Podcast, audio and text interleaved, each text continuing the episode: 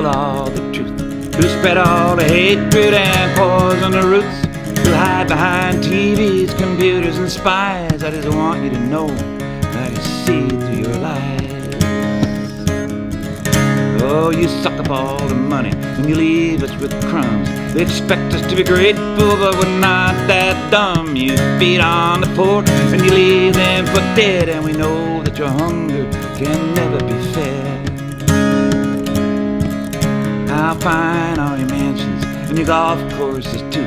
How rich are your relatives? You've got quite a few. Your money uncountable, investments unknown. You're a mystery until your cover gets blown.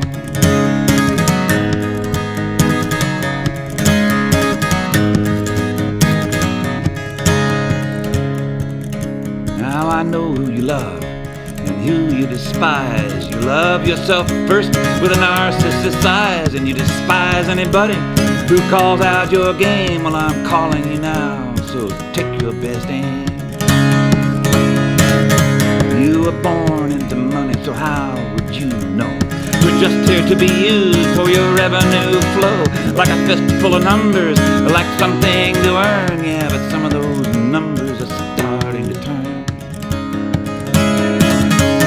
Like a baby in swaddling, you suck on your thumb. But your thumb is a cell phone, that's how it gets done. With your midnight explosions, your rants and your bile. Is it any wonder we become so reviled?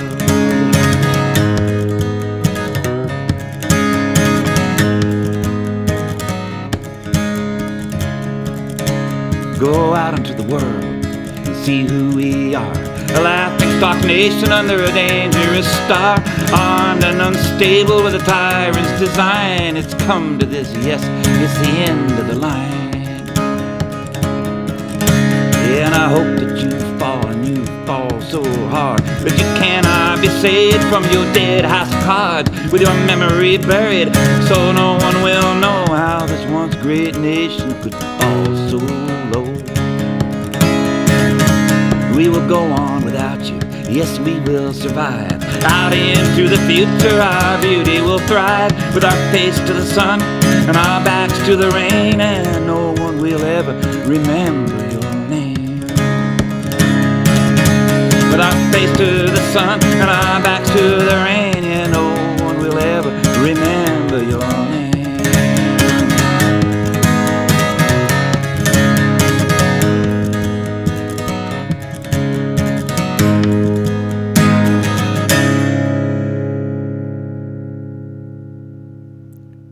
Was Jim Page singing Masters of Lies. Greetings and welcome to Bernie 2020. This is an independent podcast on progressive politics, inspired by Bernie Sanders, progressive and radical activism, and the Green Party. This podcast is completely independent of any candidate, party, PAC, or political organization. If you want to reach out to me, you can send me a message at BernieUS2020 at gmail.com or you can follow on Twitter at BernieUS2020.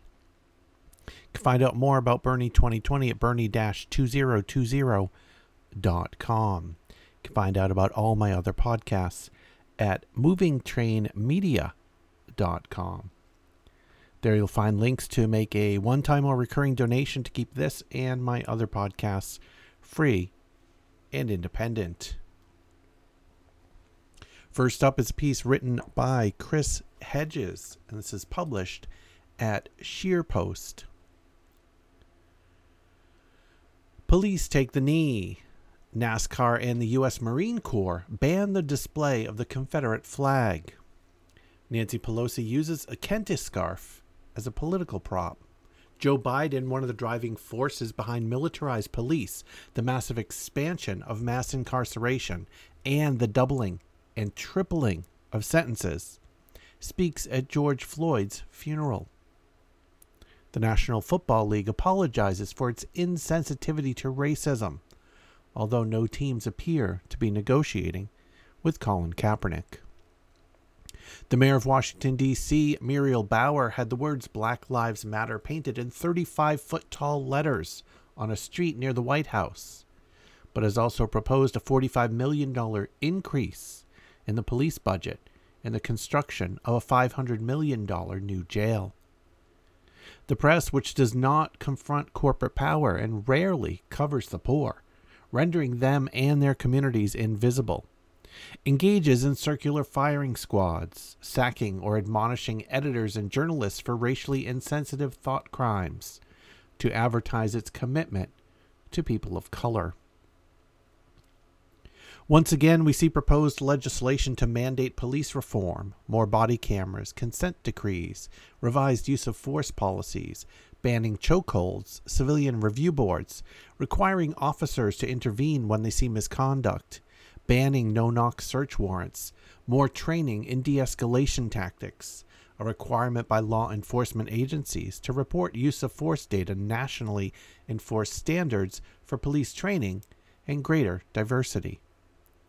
Proposals made and in several cases adopted in the wake of numerous other police murders, including those of Eric Garner, Michael Brown, and Philando Castile.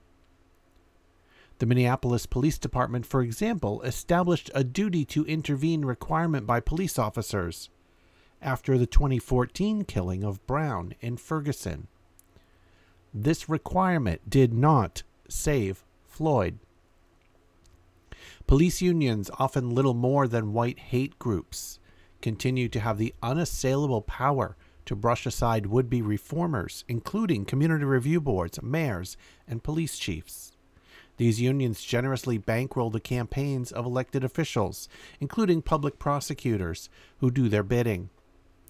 Police unions and associations have contributed $7 million to candidates running for office in New York State alone, including $600,000 to Andrew Cuomo during his gubernatorial campaigns.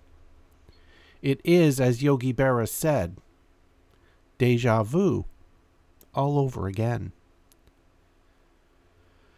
The public displays of solidarity are, as in the past, smoke and mirrors, a pantomime of faux anguish and empathy by bankrupt ruling elites, including most black politicians groomed by the Democratic Party and out of touch with the daily humiliation, stress of economic misery and suffering that defines the lives of many of the protesters. These elites have no intention of instituting anything more than cosmetic change. They refuse to ask the questions that matter because they do not want to hear the answers. They are systems managers. They use these symbolic gestures to gaslight the public and leave our failed democracy, from which they and their corporate benefactors benefit, untouched. What we are watching in this outpouring of televised solidarity with the victims of police violence is an example of what Bertram Gross calls friendly fascism the nice guy mask used to disguise the despotism of the ultra rich and our corporate overseers. Whatever you think about Donald Trump, he is at least open about his racism, lust for state violence, and commitment to white supremacy. The crisis we face is not, as the ruling elites want us to believe, limited to police violence.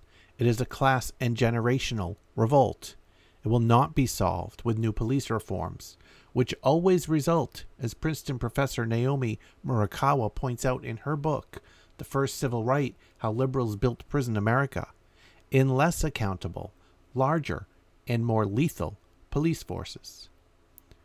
The problem is an economic and political system that has by design created a nation of serfs and obscenely rich masters. The problem is deindustrialization offshoring of manufacturing, automation, and austerity programs that allow families to be priced out of our for profit healthcare system and see nearly one in five children 12 and younger without enough to eat. The problem is an electoral system that has legalized bribery designed to serve a tiny, unaccountable cabal of oligarchs that engage in legalized tax boycotts, deregulation, theft, and financial fraud. The problem is that at least half of the working class and working poor, a figure growing exponentially as the pandemic swells the ranks of the unemployed, have been cast aside as human refuse and are being sacrificed on the altar of profit as the country reopens for business and the pandemic crashes in wave after wave on frontline workers. The problem is a di- diversion of state resources, including over half of all federal discretionary spending, to an unaccountable military machine that wages endless and futile wars overseas, the savage face of white supremacy beyond our border. This military machine perfects its brutal tactics and tools for control on people of color in the Middle East, as it did in other eras in Vietnam, Latin America, and the Philippines. It passes on this knowledge along with its surplus equipment, including sophisticated equipment for wholesale surveillance, drones, heavy armed SWAT teams, grenade launchers, and armored vehicles, to police at home. Smashing down a door and terrorizing a family in a night police raid in Detroit looks no different from a night raid carried out against an Afghan family by Army Rangers in Kandahar. Empires eventually consume themselves. Thucydides wrote of the Athenian Empire that the tyranny it imposed on others, it finally imposed on itself. The entrenched racism in America has always meant that poor people of color are the first cast aside in society and disproportionately suffer from the most brutal forms of social control meted out by the police and the prison system. But there will not be, as Martin Luther King pointed out, racial justice until there is economic justice. And there will not be economic justice until we wrest power back from the hands of our corporate masters. Until that happens, we will go through cycle after cycle of brutal police murders and cycle after cycle of the profuse apologies and promises of reform. We are trapped in, abu- in an abusive relationship when we finally have enough, when we cry out in pain and walk out, our abuser comes after us with flowers and apologies and promises to change. Back we go for more. My hope is that this time around the gaslighting will not work. The protesters that have taken to the streets in some 750 cities are young, diverse, angry, and savvy. Many were betrayed by the Democratic Party hierarchy who once again ganged up on Bernie Sanders to shove a corporate stooge down our throats. The calculation by the ruling elites being that as awful as Biden is, we will vote for him because he is not Trump. That this tactic failed in 2016 doesn't seem to phase the oligarchs. Many of those in the streets can't find meaningful work, are often burdened by large sums of student debt, and have realized that in this world of serfs and masters, they don't have much of a future. They understand that if these protests are to succeed, they must be led by people of color, those who suffer disproportionately from the inequities and violence meted out by the occupying forces of the corporate state. And they also know that social inequality is at the root of the evil we must vanquish. The ruling elites will never willingly defund or abolish the police, which cost taxpayers $100 billion annually and often eat up half of cities' budgets. For the same reason, they will never pay a minimum wage to the 2.3 million prisoners who work in our ever expanding gulag. By defunding or abolishing the police or by paying prison workers fair wages, the primary bulwark used to keep a subjugated population in check will be removed or, in the case of prisons, make the system of neo slavery financially unsustainable. Rather, the elites, while assuring us that they feel our pain, will insist, as Biden is doing, that by throwing even more money at the police and increasing police numbers on the streets of our cities, police will be accountable. This is true, but the police will be accountable not to us, but to the ruling class. In 1994, then Senator Biden pushed through the Violent Crime and Law Enforcement Act. It was supported by the Congressional Black Caucus, evidence of the growing disconnect between the black political elites and those they should protect. The caucus has, in the face of the current crisis, once again called for the tired and toothless reforms that got us into this mess. Quote, Black elected officials have become adept at mobilizing the tropes of black identity without any of its political content. notes Keeanga-Yamahtta Taylor in the New York Times. The bill authorized $30.2 billion over six years for police and prisons. Biden boasted that he, quote, added back into the federal statutes over 50 death penalties. 50 circumstances in which, if a person is convicted of a crime at the federal level, they are eligible for the death penalty. The bill, he bragged, authorized, quote, over 70 increased, 70, 70, 70 increased penalties in new offenses covering violent crimes, drug trafficking, and gun crimes.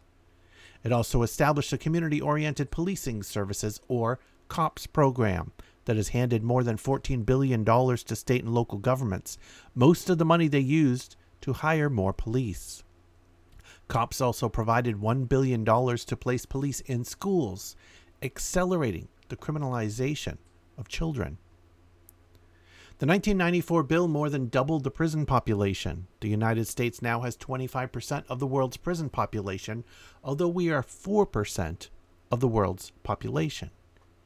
Half of the 2.3 million people in our prisons have never been charged with physically harming another person, and 94% have never had a jury trial, coerced to plea out in our dysfunctional judicial system. Biden proudly said in 1994 he represented a new Democratic Party that was tough on law and order. Quote, Let me define the liberal wing of the Democratic Party, he said at the time. The liberal wing of the Democratic Party is now for 60 new death penalties. That is what's in this bill. The liberal wing of the Democratic Party has 70 enhanced penalties, and my friend from California, Senator Dianne Feinstein, outlined every one of them. I gave her a list today. She asked, What's in there? to every one of them. The liberal wing of the Democratic Party is for 100,000 cops. The liberal wing of the Democratic Party is for 125,000 new state prison cells. There is only one way to defeat these forces of occupation and the ruling elites they protect. It is not through voting. It will come from the streets, where tens of thousands of courageous men and women facing arrest, indiscriminate police violence, economic despair, and the threat of COVID 19 are fighting for not only an end to racism, but for freedom.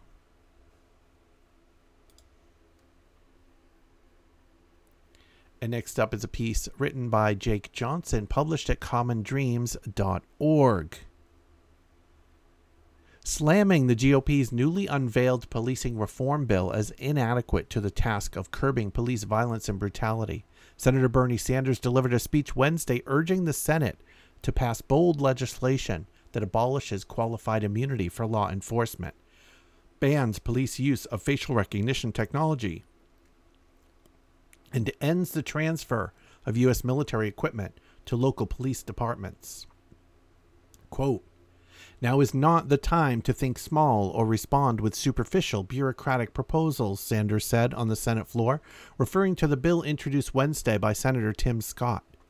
Now is not the time for more studies. Now is a time to hold racist and corrupt police officers and police departments accountable for their actions.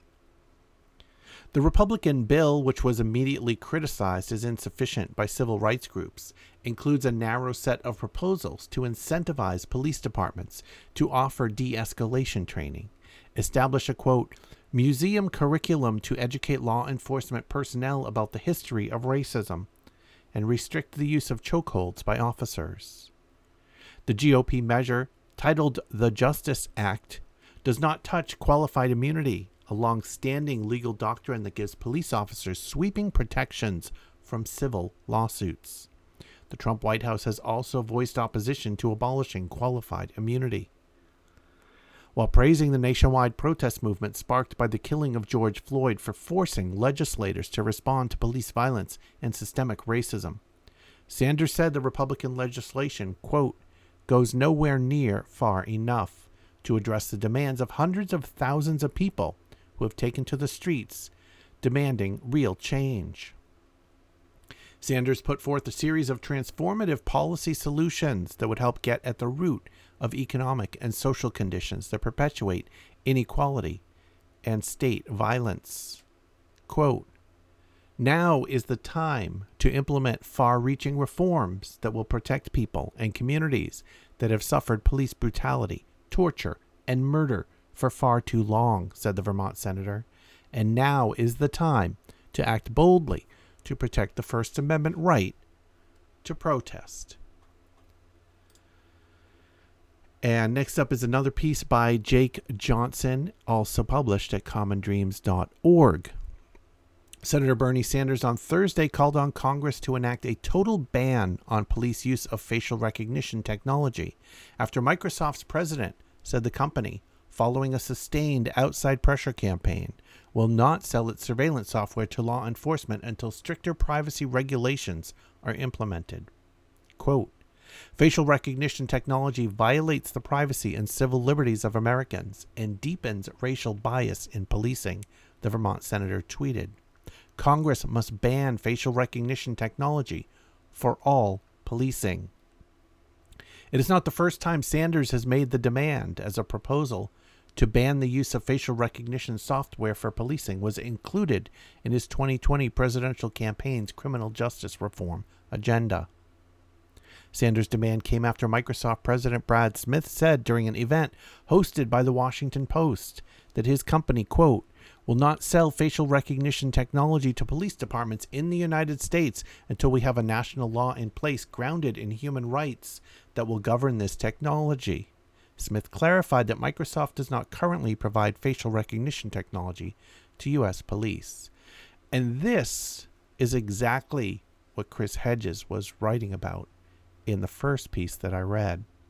It's this uh, faux um, standing up for what's right, but not actually doing anything substantive. I mean, to say we're not going to sell this until there's better laws in place just means that they're going to lobby for those laws to be in place. And you can guarantee those laws that they lobby for are not going to be protective of the public. They're going to be protective of their software, their systems, and the people, aka the police, who use those systems. As Common Dreams reported Thursday, Amazon, which has been selling its facial recognition product to law enforcement for years, also committed to temporarily bar police from using its notoriously inaccurate Rekognition software.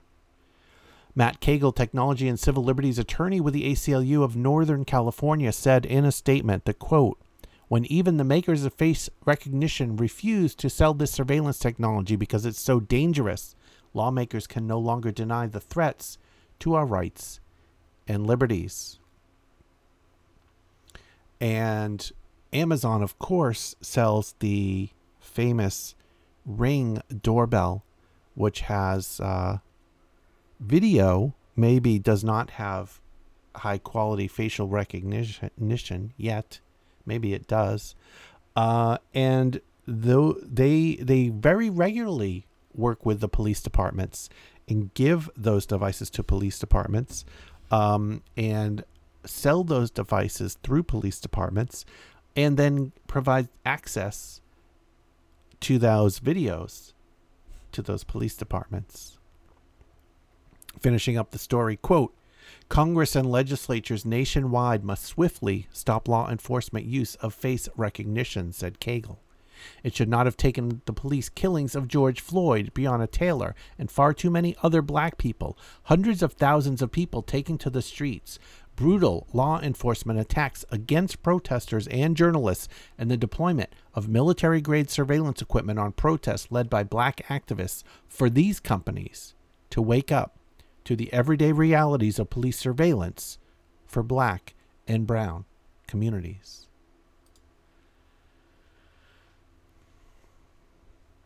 And next up is a piece uh, published at InTheseTimes.com written by Hamilton Nolan. Among the many good ideas for changing the tendency of U.S. police to brutalize people and ruin lives, one stands out as the most direct having fewer police. We've heard much about how politically difficult it can be for elected officials to cut police department budgets. Well, guess what? It just so happens that every city in America is now in the midst of a historic budget crisis. There's never been an easier time to defund the cops. There are a host of policy changes that can help make it less likely that citizens will be the subject of abuse from police. You can impose stricter rules about use of force. You can establish stronger civilian review boards to hold police accountable. You can change provisions in police union contracts that protect bad officers from oversight. All of these things are fine objectives, but nothing will do more to stop police violence than simply giving police departments less money so that there will be fewer police on the streets. When we have things, they will be used. This is the basic argument against having a gun in your home. Statistics show that you are more likely to be shot if you have one. If you do not have a gun, you will not shoot yourself with that gun, and nobody else will shoot you with it. Likewise with police. Just as Americans are over incarcerated, so too are they over policed. The entire idea that more police equals more public safety has always been a myth, and the protests in the streets of America today are proof of how deadly that myth has been. In fact, there is evidence that less aggressive policing leads to less major crime. The fact that cutting police department budgets can be strong net good for social justice is not a new insight. Activists across the country have long recognized this, and many of them are organizing to rein in police budgets right this moment. They are calling to cut police budgets in Philadelphia. They are calling to cut police budgets in Los Angeles. They are calling to cut police budgets in New York City. They are calling to cut police budgets in Chicago. Although there is more serious political momentum now than ever before to reduce police funding, in LA it is actually going to happen. It must also be noted that even after many decades of prominent police killings and protests, state and local spending on police has tripled over the past 40 years. Even in Democratic controlled cities, modern history has been one of the police departments accumulating more funding and power rather than the opposite. Even in New York City, Mayor Bill de Blasio, who ran as a police reformer, has found himself transformed into a groveling police apologist six years into the job. The most practical question at hand today is how do we give these cowed state and local politicians the will to cut police budgets when they all seem terrified the big bad policemen will be angry with them? It is important that most spineless and craven Democratic city leaders in America understand that right now, at this very moment, is, without exaggeration, the easiest time in history for them to cut police budgets. That is true not only because of the thousands of people in the streets of their cities crying out for fundamental change, but also for a much simpler reason.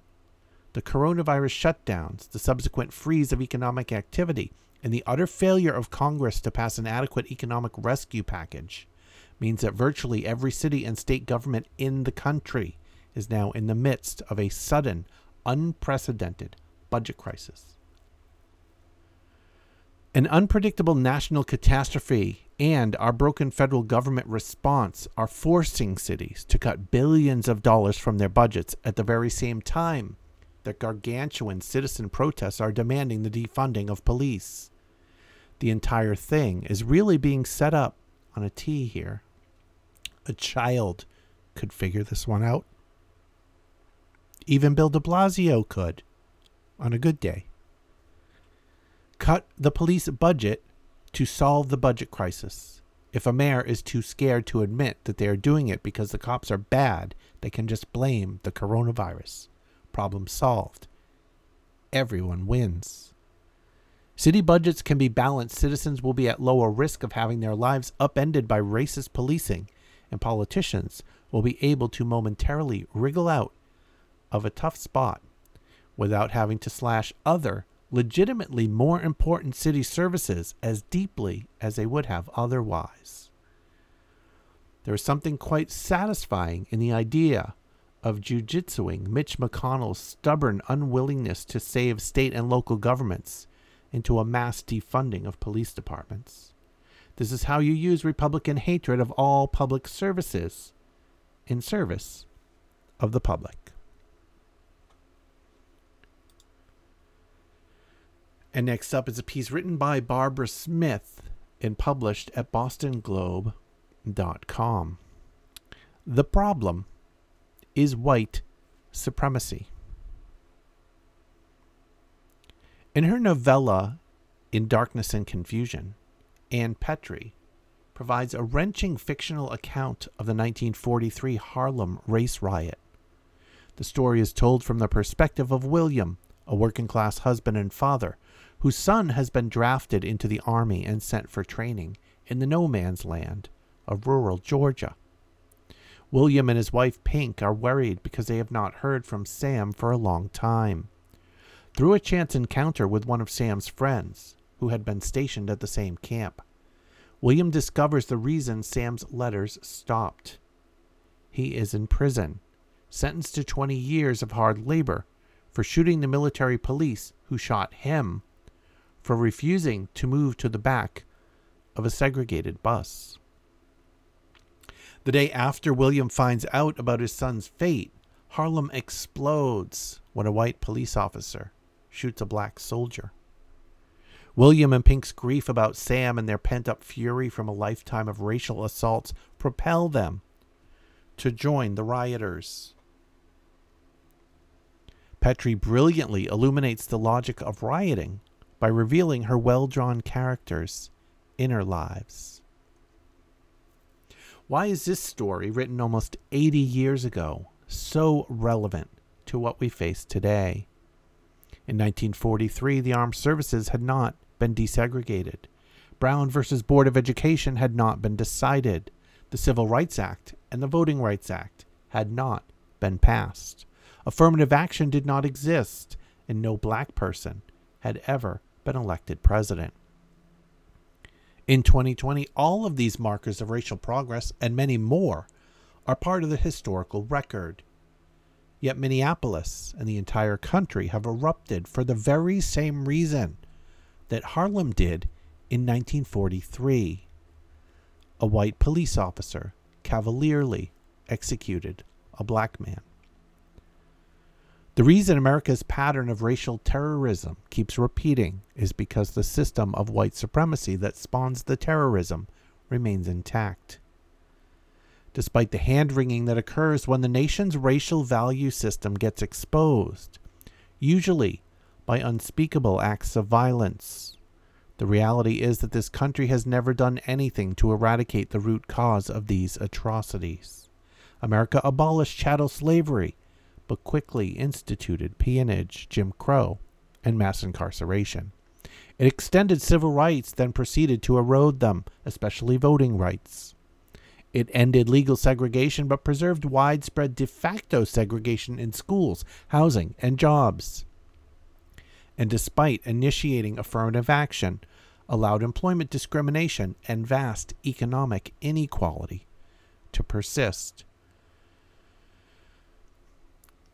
Because the power structure has always refused to acknowledge the institution of white supremacy. Many people do not believe it exists, and most people are confused about what the term even means.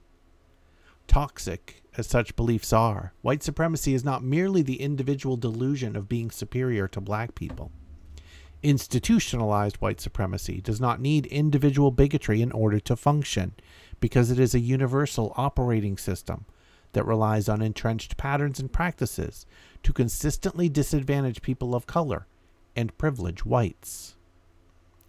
Efforts to diminish racial discrimination in specific socioeconomic sectors, programs to improve race relations, or attempts to get rid of individual prejudice, which are typical focuses of racial reform, leave the overarching system of white supremacy intact multiple lynchings during the coronavirus pandemic, which has disproportionately killed black, brown, and indigenous people, while expecting them to risk their lives at low wage jobs to make life comfortable for everyone else, at the same time that people of color are experiencing much higher rates of joblessness and poverty, perfectly illustrate how relentless the engine of institutional white supremacy operates, privileging some and grievously destroying the lives of others.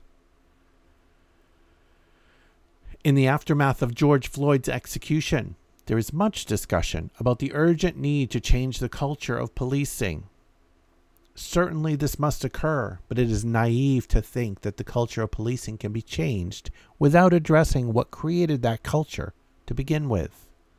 Our current version of policing is rooted in the slave patrols, whose job was to capture people who had escaped, to criminalize black bodies, and to curtail black freedom.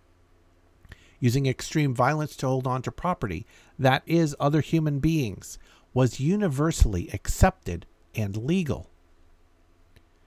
Police who act as an army of occupation in poor communities of color and as front line of mass incarceration have direct links to the tradition of the paddy rollers of the antebellum area. To change the culture of policing, we need to look at where that culture originated. We will also need to recognize that contemporary policing and the entire criminal injustice system are themselves essential to maintaining white power and control. Changing the culture of policing would require getting rid of the soil in which it grows. Changing the culture of policing necessitates eradicating white supremacy. There is little reason to believe, even in the midst of a conflagration, that the United States will change course and begin the Herculean task of dismantling this fundamentally undemocratic system. But what if it did? What would happen if we began an honest national dialogue about the disaster of white supremacy? What if we consistently used the words white supremacy so that everyone would have accurate language for conceptualizing what is actually going on? The way we describe this problem matters. For example, systemic racism clearly conveys the pervasiveness of racial oppression.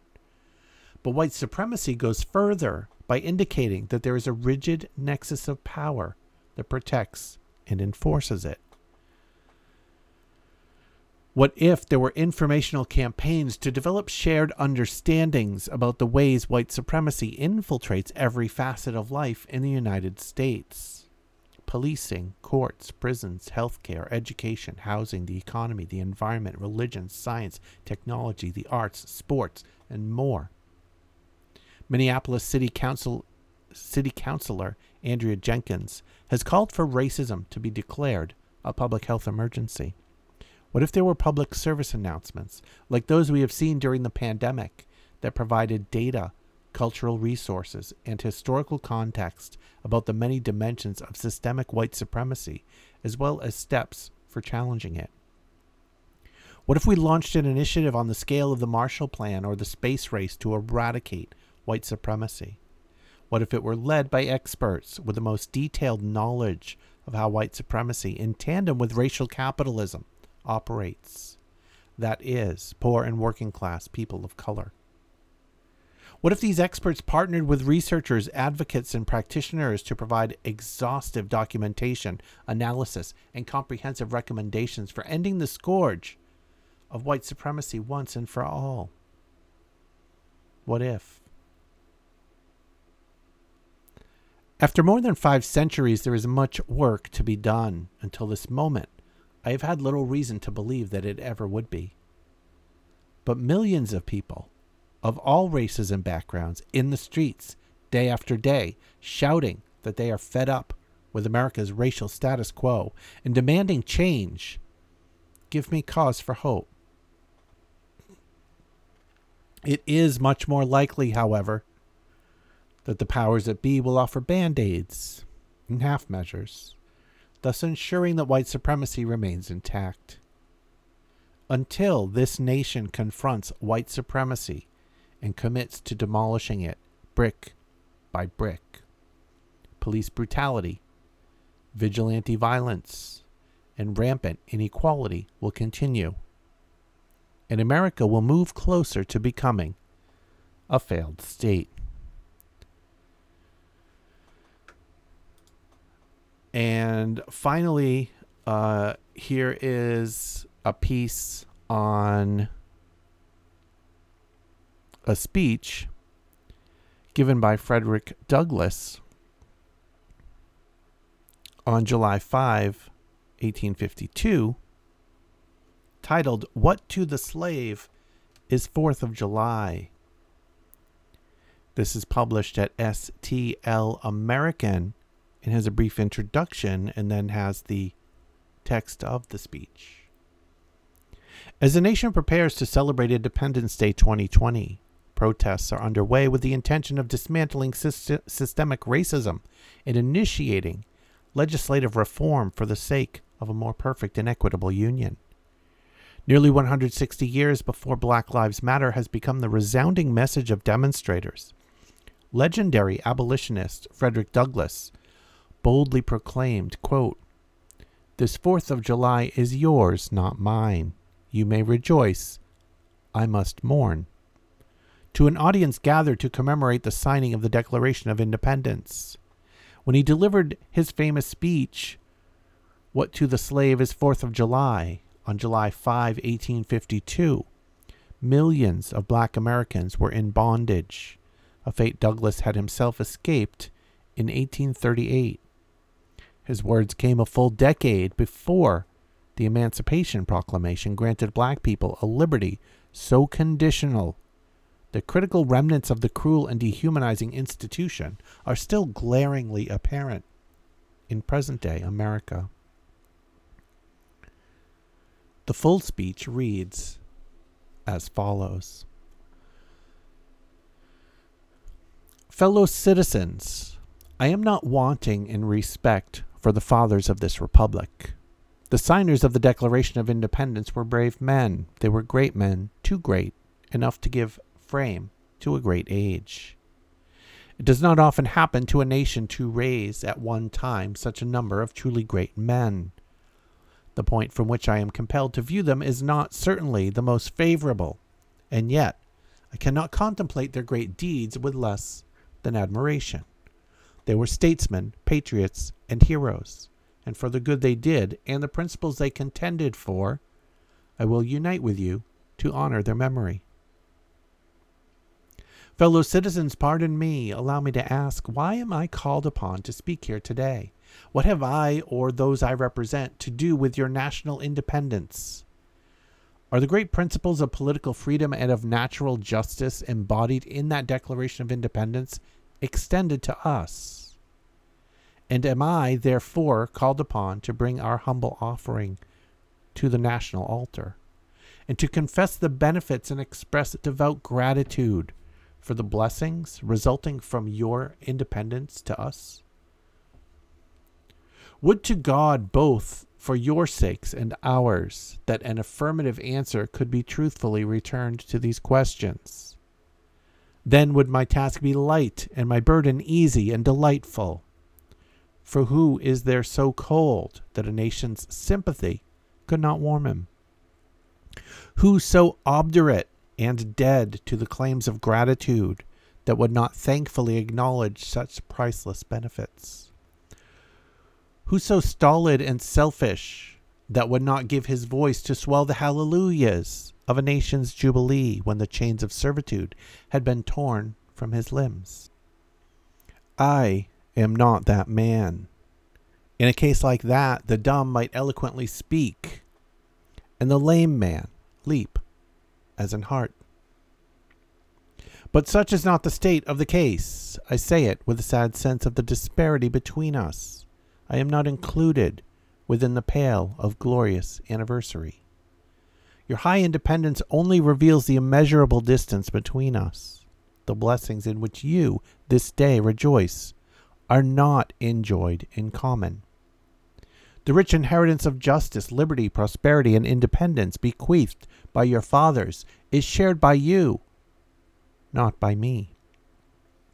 The sunlight that brought light and healing to you has brought stripes and death to me. This 4th July is yours, not mine. You may rejoice. I must mourn. To drag a man in fetters into the grand illuminated temple of liberty and call upon him to join you in joyous anthems were inhuman mockery and sacrilegious irony. Do you mean, citizens, to mock me by asking me to speak today?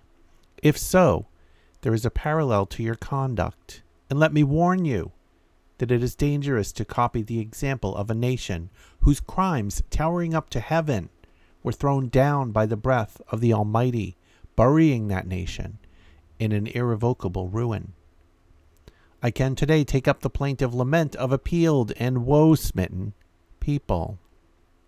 Quote, by the rivers of Babylon, there we sat down, yea, we wept when we remembered Zion. We hanged our harps upon the willows in the midst thereof. For there they that carried us away captive required of us a song, and they who wasted us required of us mirth, saying, Sing us one of those songs of Zion. How can we sing the Lord's song in a strange land? If I forget thee, O Jerusalem, let my right hand forget her cunning. If I do not remember thee, let my tongue cleave to the roof of my mouth. Fellow citizens, above your national tumultuous joy, I hear the mournful wail of millions whose chains, heavy and grievous yesterday, are today rendered more intolerable by the jubilee shouts that reach them. If I do forget, if I do not faithfully remember those bleeding children of sorrow this day, may my right hand forget her cunning, and may my tongue cleave to the roof of my mouth. To forget them, to pass lightly over their wrongs, and to chime in with the popular theme would be treason most scandalous and shocking, and would make me a reproach before God and the world. My subject, then, fellow citizens, is American slavery. I shall see this day and its popular characteristics from the slave's point of view, standing there, identified with the American bondman, making his wrongs mine. I do not hesitate to declare with all my soul that the character and conduct of this nation never looked blacker to me than on this Fourth of July. Whether we turn to the declarations of the past or to the professions of the present, the conduct of the nation seems equally hideous and revolting. America is false to the past, false to the present, and solemnly binds herself to be false to the future. Standing with God and the crushed and bleeding slave on this occasion, I will, in the name of humanity which is outraged, in the name of liberty which is fettered, in the name of Constitution and the Bible which are disregarded and trampled upon, dare to call in question and denounce with all the emphasis I can command everything that serves to perpetuate slavery, the great sin and shame of America.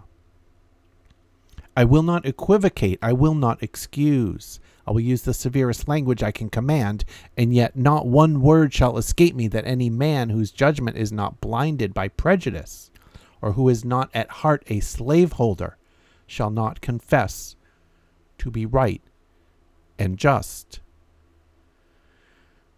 But I fancy I hear some of my audience say, quote, it is just in this circumstance that you and your brother abolitionists fail to make a favorable impression on the public mind. Would you argue more and denounce less? Would you persuade more and rebuke less? Your cause would be much more likely to succeed. But I submit, where all is plain, there is nothing to be argued. What point in the anti slavery creed would you have me argue? On what branch of the subject do the people of this country need light? Must I undertake to prove that the slave is a man? That point is conceded already. Nobody doubts it. The slaveholders themselves acknowledge it in the enactment of laws for their government. They acknowledge it when they punish disobedience on the part of the slave. There are 72 crimes in the state of Virginia which, if committed by a black man, no matter how ignorant he be, subject him to the punishment of death, while only two of the same crimes will subject a white man to the like punishment. What is this but the acknowledgement that the slave is a moral, intellectual, and responsible being. The manhood of the slave is conceded. It is admitted in the fact that Southern statute books are covered with the enactments forbidding, under severe fines and penalties, the teaching of the slave to read or to write. When you can point to any such laws in reference to the beasts of the field, then I may consent to argue the manhood of the slave. When the dogs in your streets, when the fowls of the air, when the cattle of your hills, when the fish of the sea and the reptiles that crawl shall be unable to distinguish the slave from a brute, then I will argue with you that the slave is a man. For the present, it is enough to affirm the equal manhood of the Negro race. Is it not astonishing that while we are plowing, planting, and reaping, using all kinds of mechanical tools, erecting houses, constructing bridges, building ships, working in metal of brass, iron, copper, silver, and gold, that while we are reading, writing, and ciphering, acting as clerks, merchants, and secretaries, having among us lawyers, doctors, ministers, poets, authors, editors, orators, and teachers, that while we are engaged in all manner of enterprises common to other men, digging gold in California, capturing the whale in the Pacific, feeding sheep and cattle on the hillside, living, moving, acting, thinking, planning, living in families as husbands, wives, and children, and above all, confessing and worshiping the Christian's God, and looking hopefully for life and immortality beyond the grave. We are called upon to prove that we are men. Would you have me argue that man is entitled to liberty, that he is the rightful owner of his own body? You have already declared it. Must I argue the wrongfulness of slavery? Is that a question for Republicans? Is it to be settled by the rules of logic and argumentation as a matter beset with great difficulty, involving a doubtful application of the principle of justice, hard to be understood? How should I look today in the presence of Americans dividing and subdividing a discourse to show that men have a natural right to freedom, speaking of it relatively and positively, negatively and affirmatively. To do so would be to make myself ridiculous and to offer an insult to your understanding.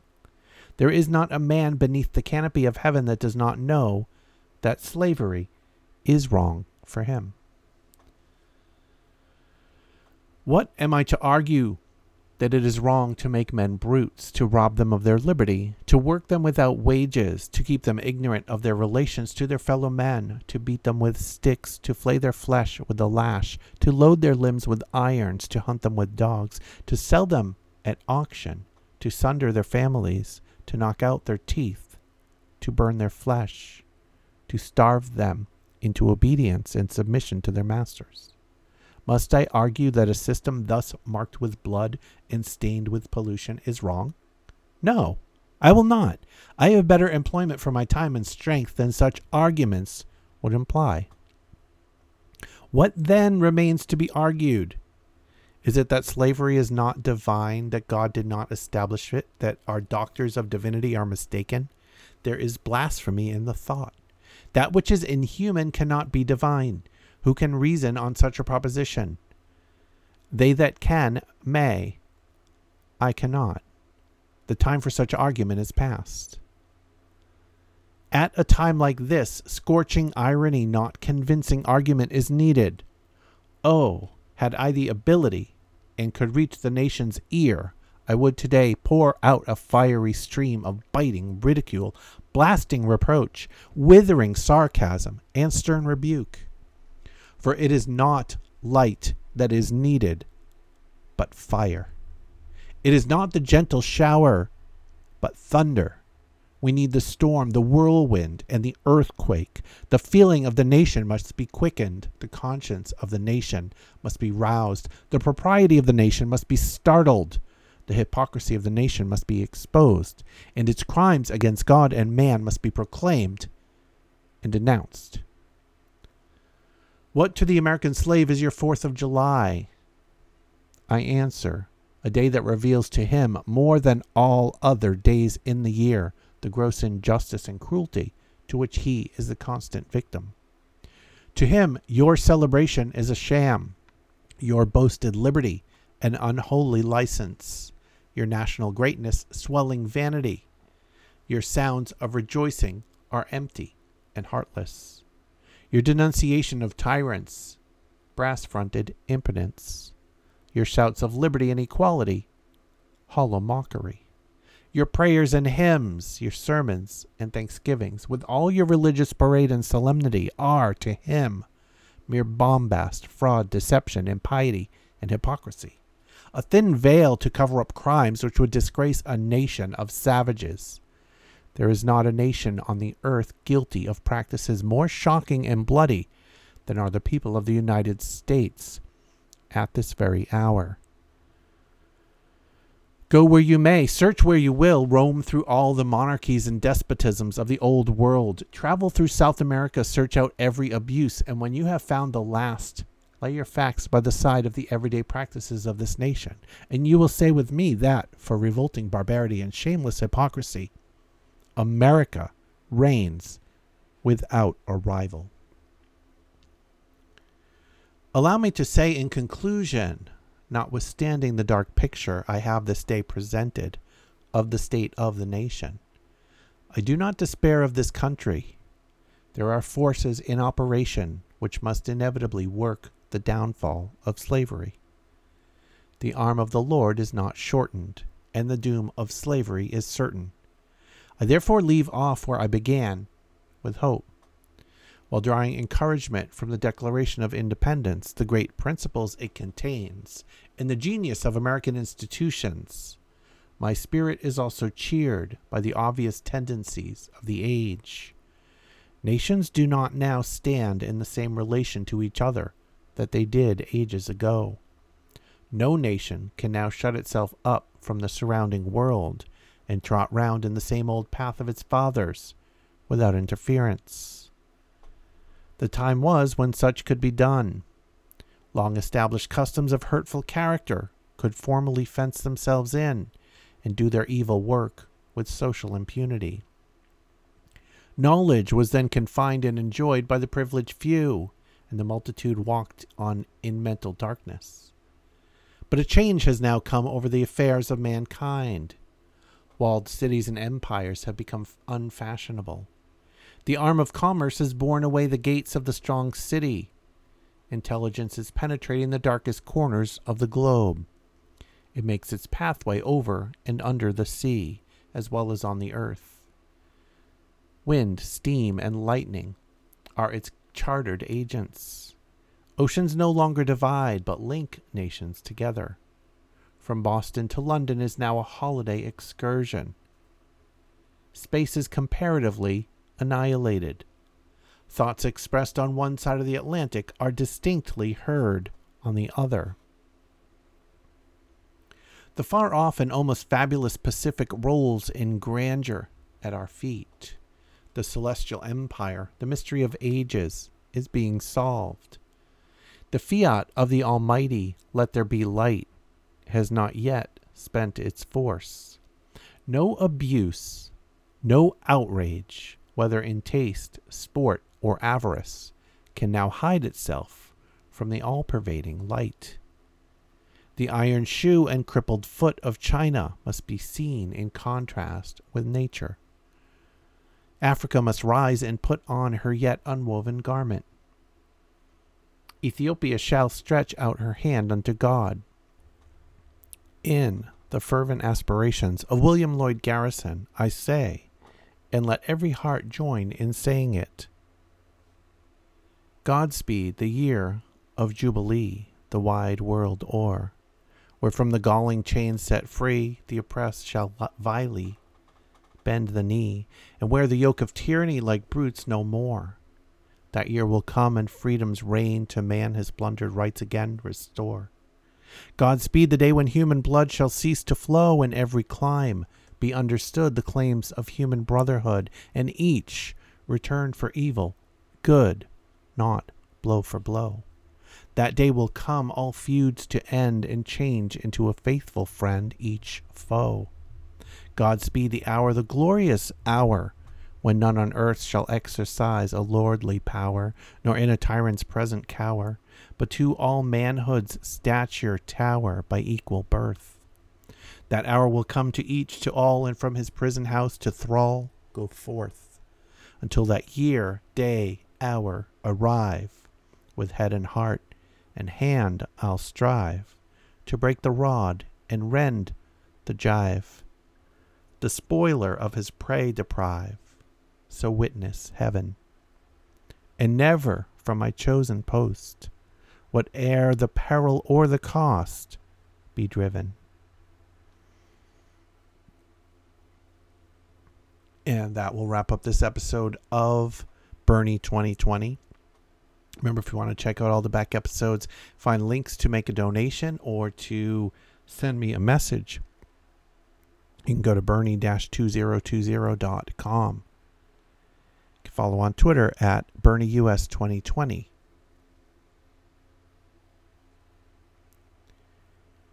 Here are Flobots with Anne Braden. Thanks for listening. What I've realized since is that it's a very painful process, but it is not destructive. It's, it's the road to liberation. And what really happened in the 60s was that this country took just the first step toward admitting that it had been wrong on race. And creativity burst out in all directions. From the color of the faces in Sunday songs to the hatred that raised all the youngsters on. Once upon a time in this country long ago, she knew there was something wrong because the song said yellow, red, black, and white. Everyone precious in the path of Christ. But what about the daughter of the woman cleaning their house? Wasn't she a child they were singing about? And if Jesus loves us black and white skin, why didn't her white mother invite them in? When did it become a room for no blacks to step in? How did she already know not to ask the question? Left lasting impressions, adolescence, comfort's gone. She never thought things would ever change but she always knew there was something wrong.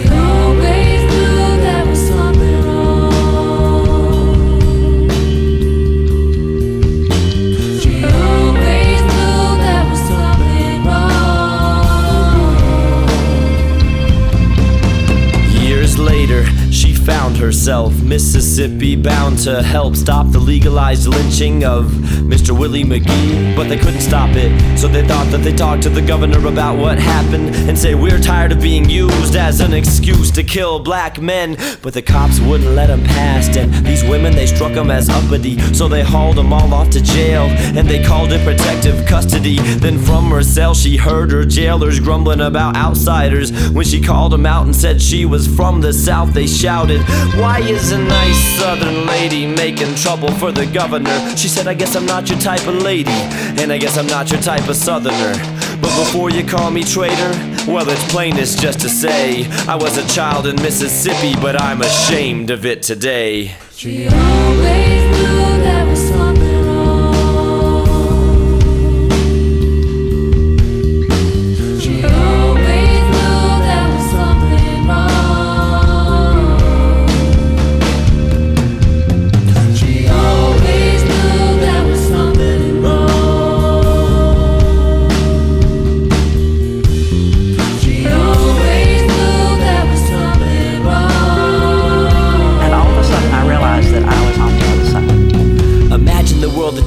within, all of your neighbors and family friends. How would you cope facing the fact the flesh on their hands was tainted with sin? She faced this every day. People she saw on a regular basis, people she loved in several cases, people she knew were incredibly racist. It was painful, but she never stopped loving them, never stopped calling their names. And she never stopped being a southern woman, and she never stopped fighting for change. And she saw that her struggle was in the tradition of ancestors never aware of her. It continues today, the soul of a southerner, born of the other America.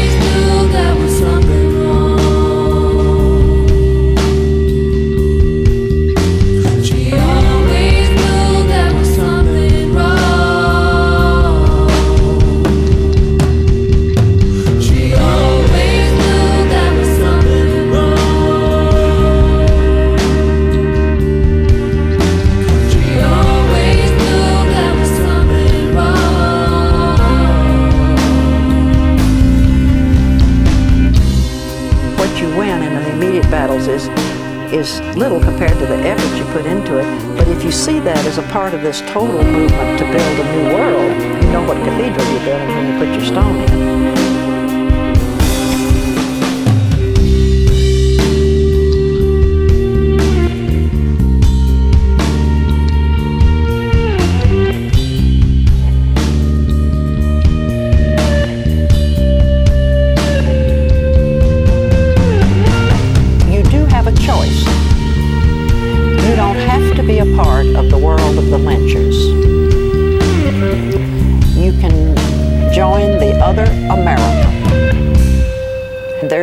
America.